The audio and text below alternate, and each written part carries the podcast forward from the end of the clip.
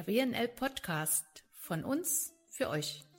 Ein Frauennetzwerk verrät Anekdoten aus dem Alltag erfolgreicher Frauen. Ehrlich, persönlich, authentisch.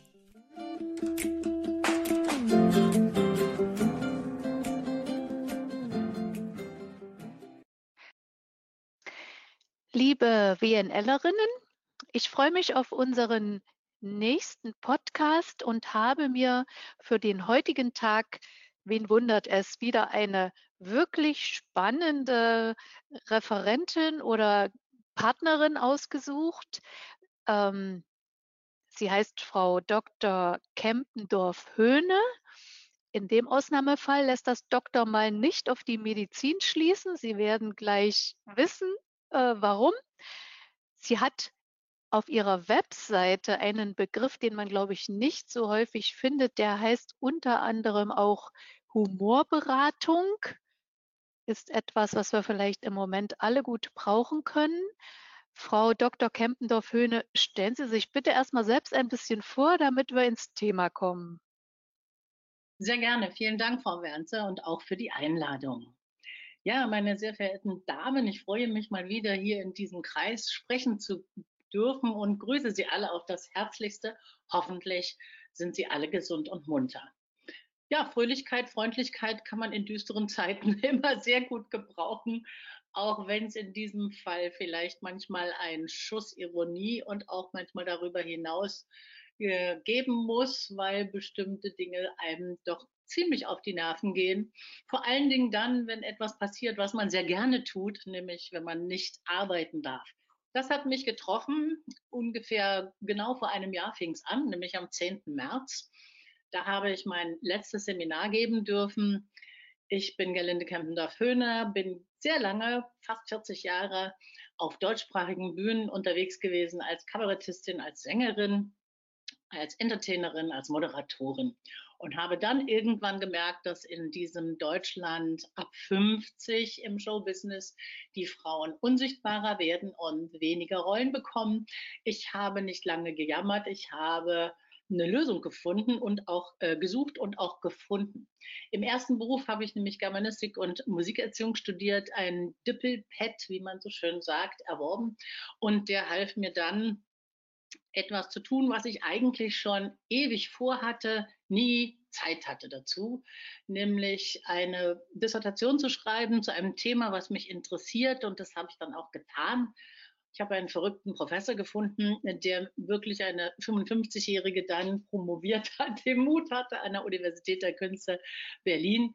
Und ich habe über Kommunikation und die Bedeutung von Schlüsselkompetenzen geschrieben, weil es mir ein inneres Anliegen ist, Menschen darüber aufzuklären, dass Inhalte das eine sind, das Wie drumherum und dass die Darstellung dessen aber genauso, wenn nicht sogar wichtiger ist, um wahrgenommen zu werden. Und das hat eigentlich sehr gut geklappt, weil seit zehn Jahren mittlerweile bin ich unterwegs im Coaching-Bereich, im Sprechcoaching, wie ich so schön sage. Frau Wernzer hat es eben schon erwähnt, auch im Humorcoaching komme ich gleich nachher nochmal drauf zurück. Was es da so zu coachen gibt, ist manchem nicht ganz klar. Witze werden jedenfalls nicht erzählt, beziehungsweise in den Pausen vielleicht schon. Also ich bin in Führungsetagen unterwegs. Ich bin sehr, sehr gerne bei Businessfrauen unterwegs, jeder Couleur. Und ich bin gerne auch natürlich bei Studierenden unterwegs. Ich habe einen Lehrauftrag an der Universität der Künste nach wie vor, das jetzt aber schon seit fast 30 Jahren. Und äh, unterrichte bei den Kulturjournalisten im Masterstudiengang zum Beispiel Mikrofon sprechen und Interviewtraining. Das erstmal zu mir. Man kann mich auf meiner Website besuchen und das sage ich aber erst zum Schluss, Frau Wernze, denn dann soll es noch im Gedächtnis bleiben. Wenn Gut, dann ja. Vielen Dank für die, eigen, für die eigene Vorstellung, weg von der eigenen Vita äh, in Vorbereitung für den heutigen Tag durfte ich mir ein Thema aussuchen, und ich habe mir das Thema ausgesucht, was ihrer schauspielerischen Ambition und den Erfordernissen der Zeit vielleicht am ehesten übereinkommt und habe mir das Thema Web-Etikette ausgesucht. Was kann man darüber ausgerechnet jetzt sagen? Was wollen Sie den Frauen auf den Weg geben? Also wie so viele muss ich ja seit fast einem Jahr online unterrichten, beziehungsweise mich in Meetings und in Besprechungen und in Arbeitskreisen online treffen.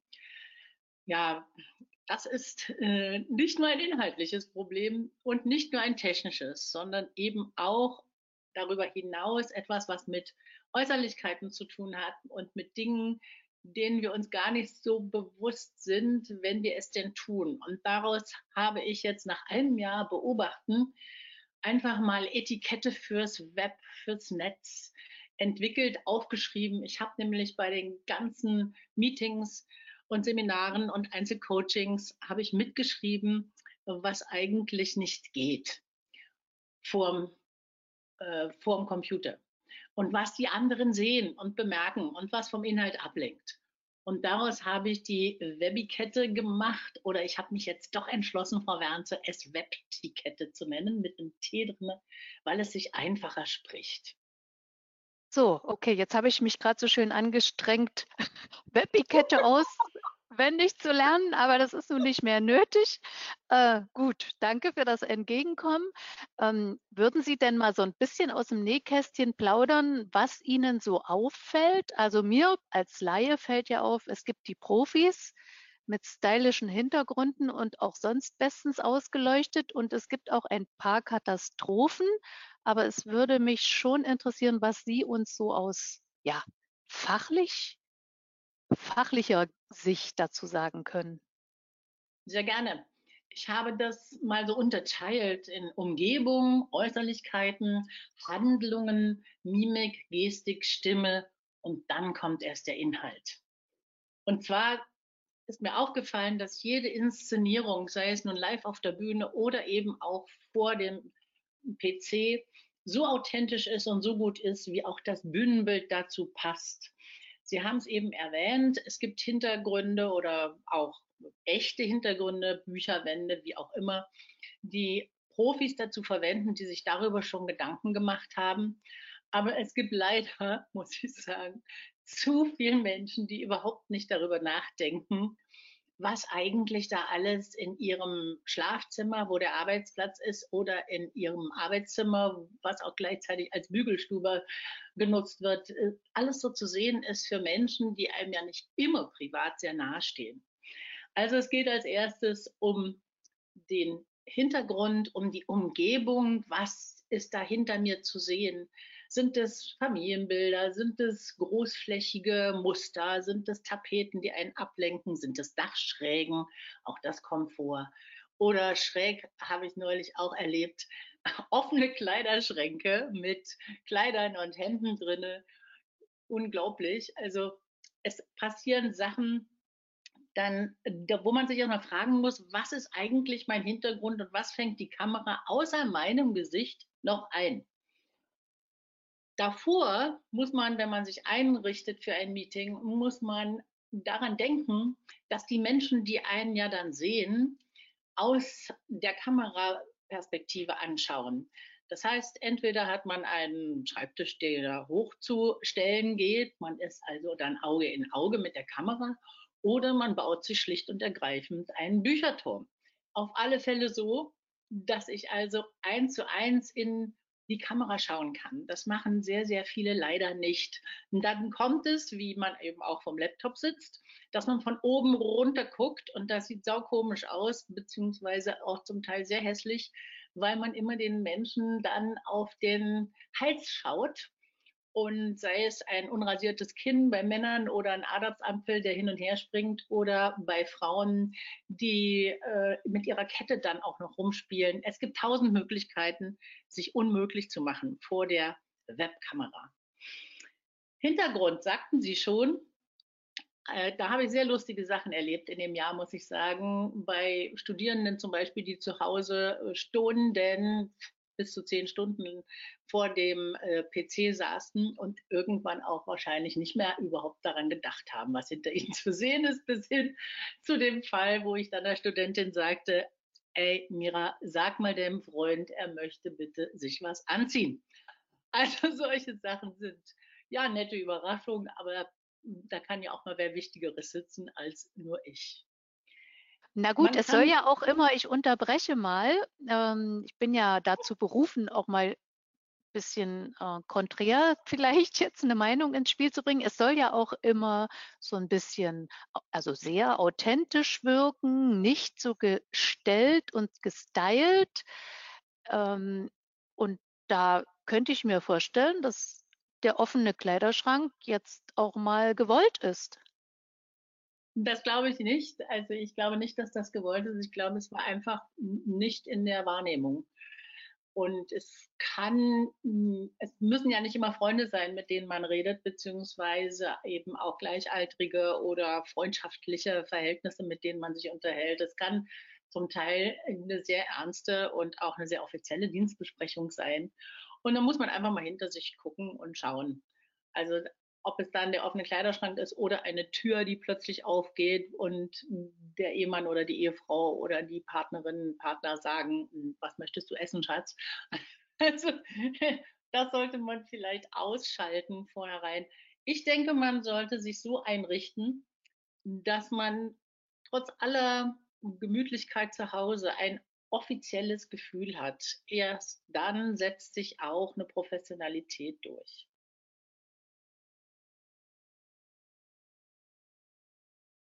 Ein offizielles Gefühl heißt dann im Zweifel, ja, ich sorge schon dafür, dass ich in einem Business-Umfeld sitze, das mir selbst auch nach offiziellen Zuhörern zumute ist.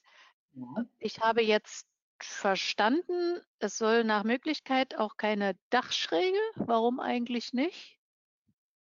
Wenn dann der Computer noch schräg steht, dann haben Sie nicht nur eine schräge Perspektive, sondern da kommt da auch noch die Dachschräge dazu und das macht ein ganz mulmiges Gefühl. Das ist die ganze Zeit, als wenn man Achterbahn fährt. Und wenn man sich dann konzentrieren muss auf Inhalte, dann ist es dem nicht so ganz zuträglich. Gut, also Ambiente stimmt jetzt, Frau Dr. Kempendorf-Höhne. Sie können ja vielleicht noch so ein paar Ratschläge geben. Wie sollte denn sinnvollerweise der Hintergrund aussehen? Ich bin mir zum Beispiel auch immer unsicher, sind jetzt kleine Muster besser, große Muster be besser, Licht von vorne, Licht von hinten? Vielleicht dazu nochmal, also ohne, dass wir eine Moden, äh, ohne eine Modenschau machen zu wollen, möchte es ja aber so professionell wie möglich rüberkommen erklären, weil man kann einfach mal schlicht und ergreifend ein einfarbiges Stück Stoff ein, äh, hinter sich äh, hängen an die Wand beziehungsweise über einen Garderobenständer hängen, so dass man, das kann man ja vorher ausprobieren, so dass also der Bereich der Kamera eindeutig ist und äh, da nichts stört. Das kann man machen. Zum Zweiten ist natürlich, was Sie gesagt haben, sehr wichtig, das Licht. Viele Leute setzen sich vor Fenster, weil der Computer eben, der Schreibtisch vor dem Fenster steht. Das ist so lange sicherlich gut, solange es hell ist, aber mit zunehmendem, abnehmendem Tageslicht wird auch dann das Gesicht immer dunkler. Daran muss man denken. Denken mittlerweile, äh, denken komischerweise auch nicht viele Leute dran. Und dann muss man schauen, hat man hoffentlich kein Licht von oben oder von hinten. Denn dann sind die, die einen zusehen, äh, geblendet. Man braucht wie bei der Bühne Scheinwerfer von vorn.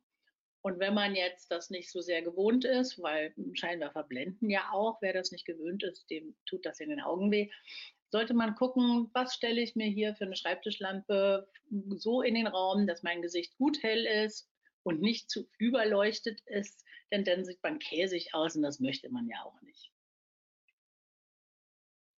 So, jetzt sehen wir alle schön aus haben das mhm. Licht mhm. richtig gerichtet, der Hintergrund ist perfekt, wir könnten loslegen. Was kann ich jetzt als nächstes falsch machen? Mich angucken. Alles, ich sage einfach mal, was ich erlebt habe. Äh, habe ich einen Schlafanzug noch an? Habe ich ein T-Shirt an, was so aussieht? Habe ich einen Wollpullover mit einem riesigen nordischen Muster an? Habe ich ein offenes Hemd, für die Herren allerdings eher gemeint? Bin ich frisiert? Ich habe unfassbare Frisuren gesehen äh, in dieser Zeit. Mal ganz davon abgesehen, dass man nicht zum Friseur konnte, kann man sich ja zumindest mal äh, die Haare kämmen. Beziehungsweise, wenn man sowieso drin rumwühlt und wer lange Haare hat, dann auch noch permanente Zöpfe Pflicht oder Pferdeschwänze windet, dann wird das ganz schnell sehr, sehr privat. Bis hin zum dezenten Schminken. Und da schreien dann schon viele auf und sagen, ah, ich bin noch zu Hause, wieso soll ich mich denn jetzt schminken? Ganz einfach. Die Kameras sind nicht sehr schmeichelhaft und Kameras nehmen per se nochmal ganz viel Farbe aus dem Gesicht weg. Jeder, der gefilmt wird, der für den Film arbeitet oder sogar nur die Tagesthemen spricht, müssen Sie mal genau hinschauen, selbst Herr Kleber wird vorher geschminkt, er geht vorher in die Maske, damit er aussieht, als wäre er gesund. ähm, Handlungen, dann geht es ja weiter. Wenn man konzentriert arbeitet und dabei auch noch denken muss, vielleicht im Chat nebenbei schreiben muss oder sich sogar andere Notizen machen muss, dann passieren vom Körper her die unfassbarsten Dinge, weil der Körper in einer Zwangslage ist. Der muss sich wahnsinnig konzentrieren, noch viel mehr, als wenn es live passiert, weil man ja immer in dieses eine Loch starrt, in diese eine Kamera. Und dann muss man sich fragen, was mache ich da eigentlich? Also, obwohl es schon live nicht professionell wirkt, aber durch den Bildschirm ist das nochmal alles schlimmer. Ich habe gesehen, Entschuldigung, wenn ich jetzt mal so direkt werden muss, Popeln, Gähnen, Rekeln, Pickel ausquetschen, am Hals, im Gesicht, unterm Arm kratzen, Kaugummi kauen, Haare kämmen, Haare raufen, Zöpfe flechten, Pferdeschwänze drehen, Frühstück, Mittag, Abendbrot essen, dann mit vollem Mund kauen und auch das Trinken vor dem PC will gelernt sein. Glas Wasser ist optimal, aber dann bitte nicht schlürfen, nicht glucksen, nicht aus der Flasche trinken, auch kein Bier, habe ich auch gesehen, nicht zu große Tassen benutzen, meistens dann auch noch mit Schlümpfen drauf. Also das, ist, das sind alles so die Dinge, die ich einfach in diesem Jahr mitgeschrieben habe. Und ich habe irgendwann damit angefangen, weil ich dachte, das gibt's doch nicht. Das sind doch Leute, das sind promovierte, habilitierte Leute, die müssen doch wissen, wie sie aussehen. Nein, wissen sie nicht. Die Konzentration auf den Inhalt und auch die Online-Situation ist für den Körper so anstrengend, dass der eben Ventile sucht und versucht, da auszubrechen. Und dann tut man Sachen, die man nicht im Griff hat, wenn man es nicht gewohnt ist, sich parallel zum Reden auch zu konzentrieren. Okay, wie kann man das üben? Das verlangt ja offensichtlich ein Zusatztalent in eine, wie Sie sagen, Kamera zu starren und niemand reagiert. Wie kann ich mich da motivieren? Tja, das müsste man dann ganz schauspielerisch, so wie wir das früher gemacht haben, als es noch keine Kameras oder PCs gab, zu üben. Wir haben einfach vor dem Spiegel geübt. Setzen Sie sich mal vor den Spiegel oder stellen Sie sich einen Spiegel auf einen Schreibtisch und schauen sich einfach dabei zu, wenn Sie in den Spiegel hinein zum Beispiel eine Anmoderation machen. Schauen Sie freundlich, schauen Sie aufmunternd, nicken Sie in den PC rein, das heißt, oder schütteln Sie den Kopf. Das sind im Prinzip alles die gleichen Dinge, die ich auch immer in meinen Coachings trainiere, die auch live passieren. Aber merkwürdigerweise fällt das live natürlich nicht so auf, weil man den ganzen Menschen sieht. Beziehungsweise noch die Umgebung drumherum, den Besprechungsraum, den Tagungsraum, das Büro sondern man konzentriert sich ja wirklich nur auf das Gesicht, auf einen Teil des Oberkörpers und ja, dann eben geht es ganz zur Sache. Eigentlich sieht man sich ja selbst in der Kamera. Das heißt, man hätte ja durchaus die Möglichkeit, das selbst zu regulieren, aber wahrscheinlich ist man so in den fachlichen Dingen verhaftet, dass, dass man das vergisst. Also es fällt mir ja auf, selbst in der Tagesschau, dass da nicht immer alles so professionell äh, ausgestaltet ist, wie man sich das für so ein Medium vorstellt. Ja, und wie viel mehr passiert uns also, die wir das ja erst seit einem Jahr so heftig lernen müssen. Das gab es schon vorher, aber so massiv in dem ähm, Umfang hat das ja noch nie jemand von uns verlangt. Und die Anstrengung, die uns Online-Präsenz abverlangt, lässt oft unsere Mimik versteinern. Und hm, dann kann man oft, äh, ja, vielleicht sich korrigieren, aber ich glaube nicht, dass die Leute selber zu ihrem eigenen Bild gucken. Sie haben recht, man kann sich eigentlich kontrollieren, weil man sich auch sieht. Aber ich glaube nicht, dass die Leute das machen, sonst würde das ja nicht passieren.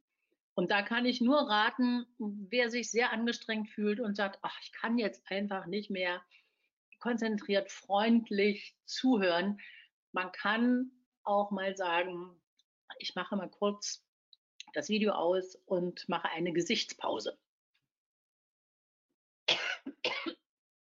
Und also wenn man nicht, nicht gerade sprechen muss, geht das? Also ähm, wenn ich kenne Sie ja schon eine Weile. Ich hoffe ja jetzt äh, zum Schluss unseres Podcasts vielleicht auch noch auf so ein paar umsetzbare Tricks. Also das mit dem Spiegel eben, das habe ich mir schon mal gemerkt. Das habe ich zum Beispiel auch noch nie gemacht. Könnte man sicherlich mal tun.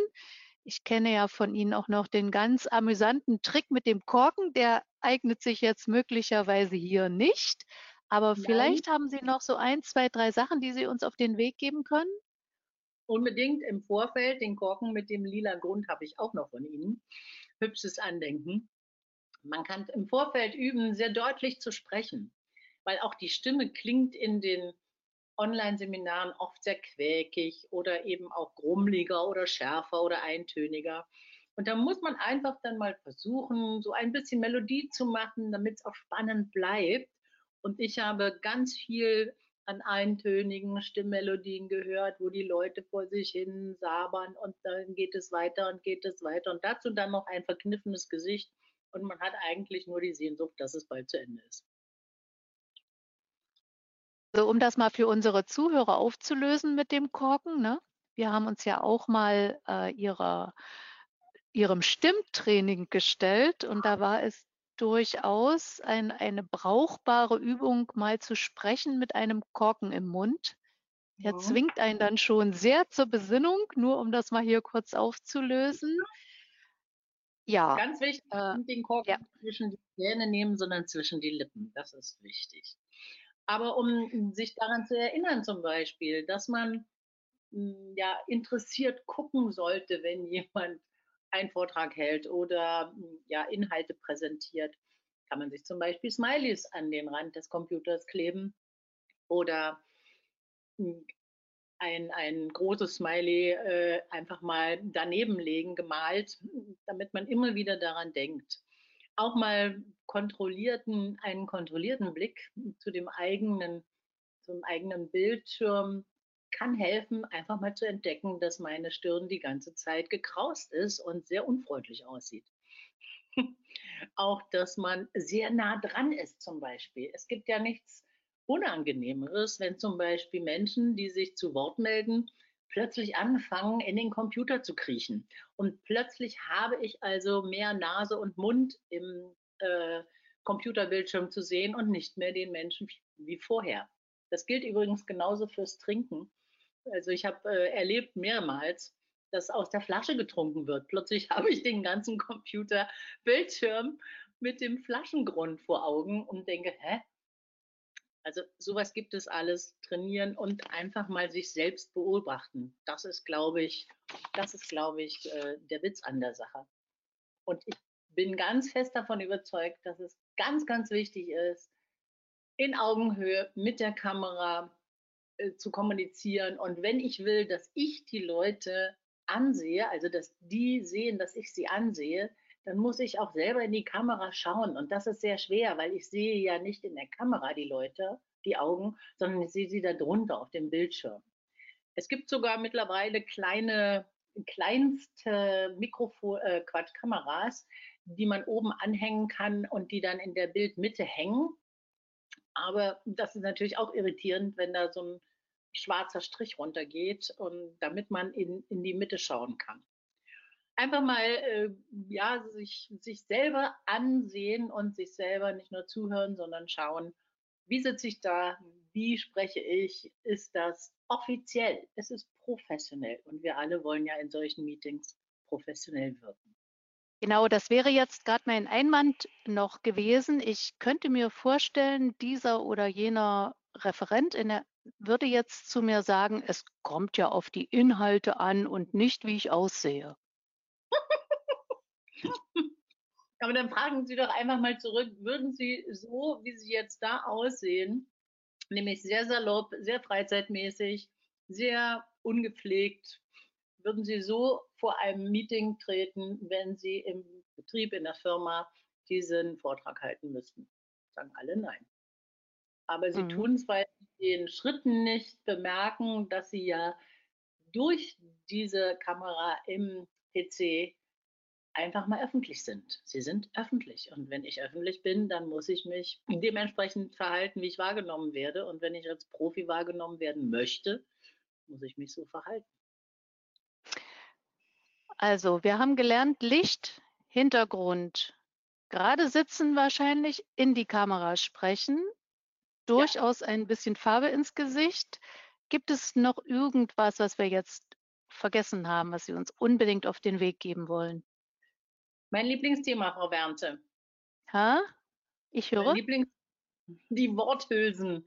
Und es ist ätzend, in, noch dazu in einer Online-Sitzung permanent zu hören.